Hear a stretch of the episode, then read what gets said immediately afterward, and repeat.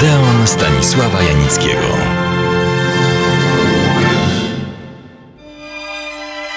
Ponieważ gawędzę z Państwem o dawnych filmach i dawnym kinie od wielu już lat, doszedłem do wniosku, że powinienem ujawnić, skrzętnie do tej pory skrywaną, moją metodę.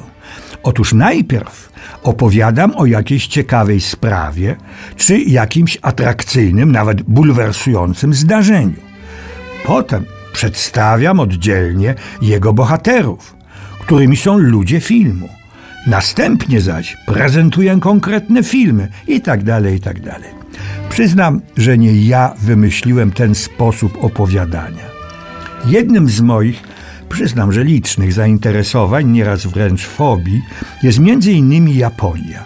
Jej historia, jej literatura i sztuka, religie i obyczaje, sposób myślenia, żeby nie sprofanować określenia filozofia. Codzienne życie Japończyków, ale też ich wcale nie błahe problemy z własną przeszłością i teraźniejszością. Kończę tę swoistą inwokację i przechodzą do rzeczy. Istniał w kraju wschodzącego słońca, może jeszcze gdzie niegdzie istnieje, taki piękny zwyczaj nie tylko wspólnego muzykowania, ale i wspólnego układania wierszy. Koronną formą jest tak zwana renga, czyli pieśń wiązana. Nie chcę Państwa zanudzać szczegółami, ale generalnie rzecz biorąc, każdy uczestnik tego, powiedzielibyśmy, poetyckiego turnieju, choć była to raczej urocza i wcale nie głupia zabawa, nawiązywał, ale często i kontrował to, co napisał jego bezpośredni poprzednik. W japońskiej poezji rym nie odgrywa żadnej roli. Natomiast na pewno rytm i ilość użytych sylab. Już kończąc ten temat, powiem tylko, że za klasyczny przykład takiego dialogu poetów, niekoniecznie zawodowych, służyć może najstarszy zbiór poetyckich poematów z końca VIII wieku, zatytułowany Maniościu, czyli zbiór dziesięciu tysięcy liści. I co to ma wspólnego z naszym Odeonem?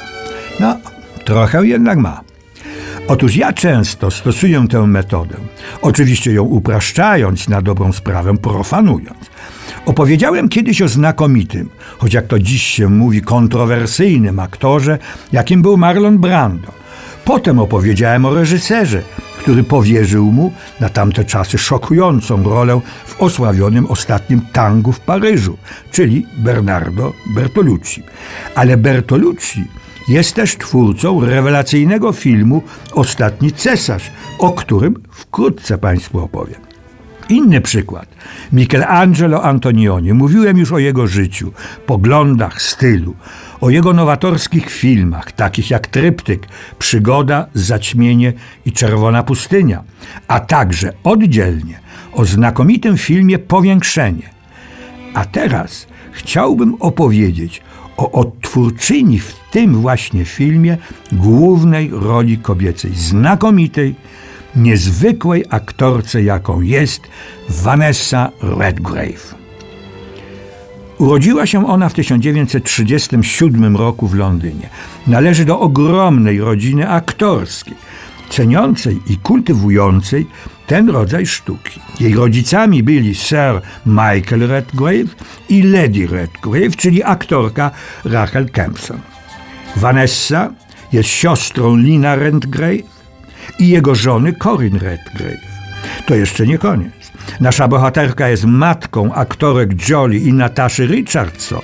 To z jej pierwszego małżeństwa ze znakomitym reżyserem teatralnym i filmowym Tony Richardsonem, przedstawicielem angielskich młodych gniewnych.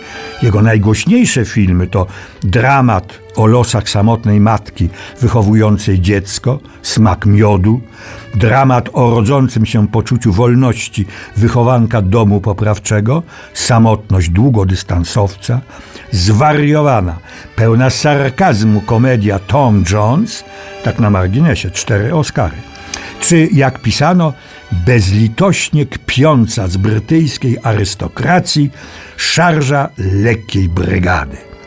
Vanessa w niejednym z tych filmów grała.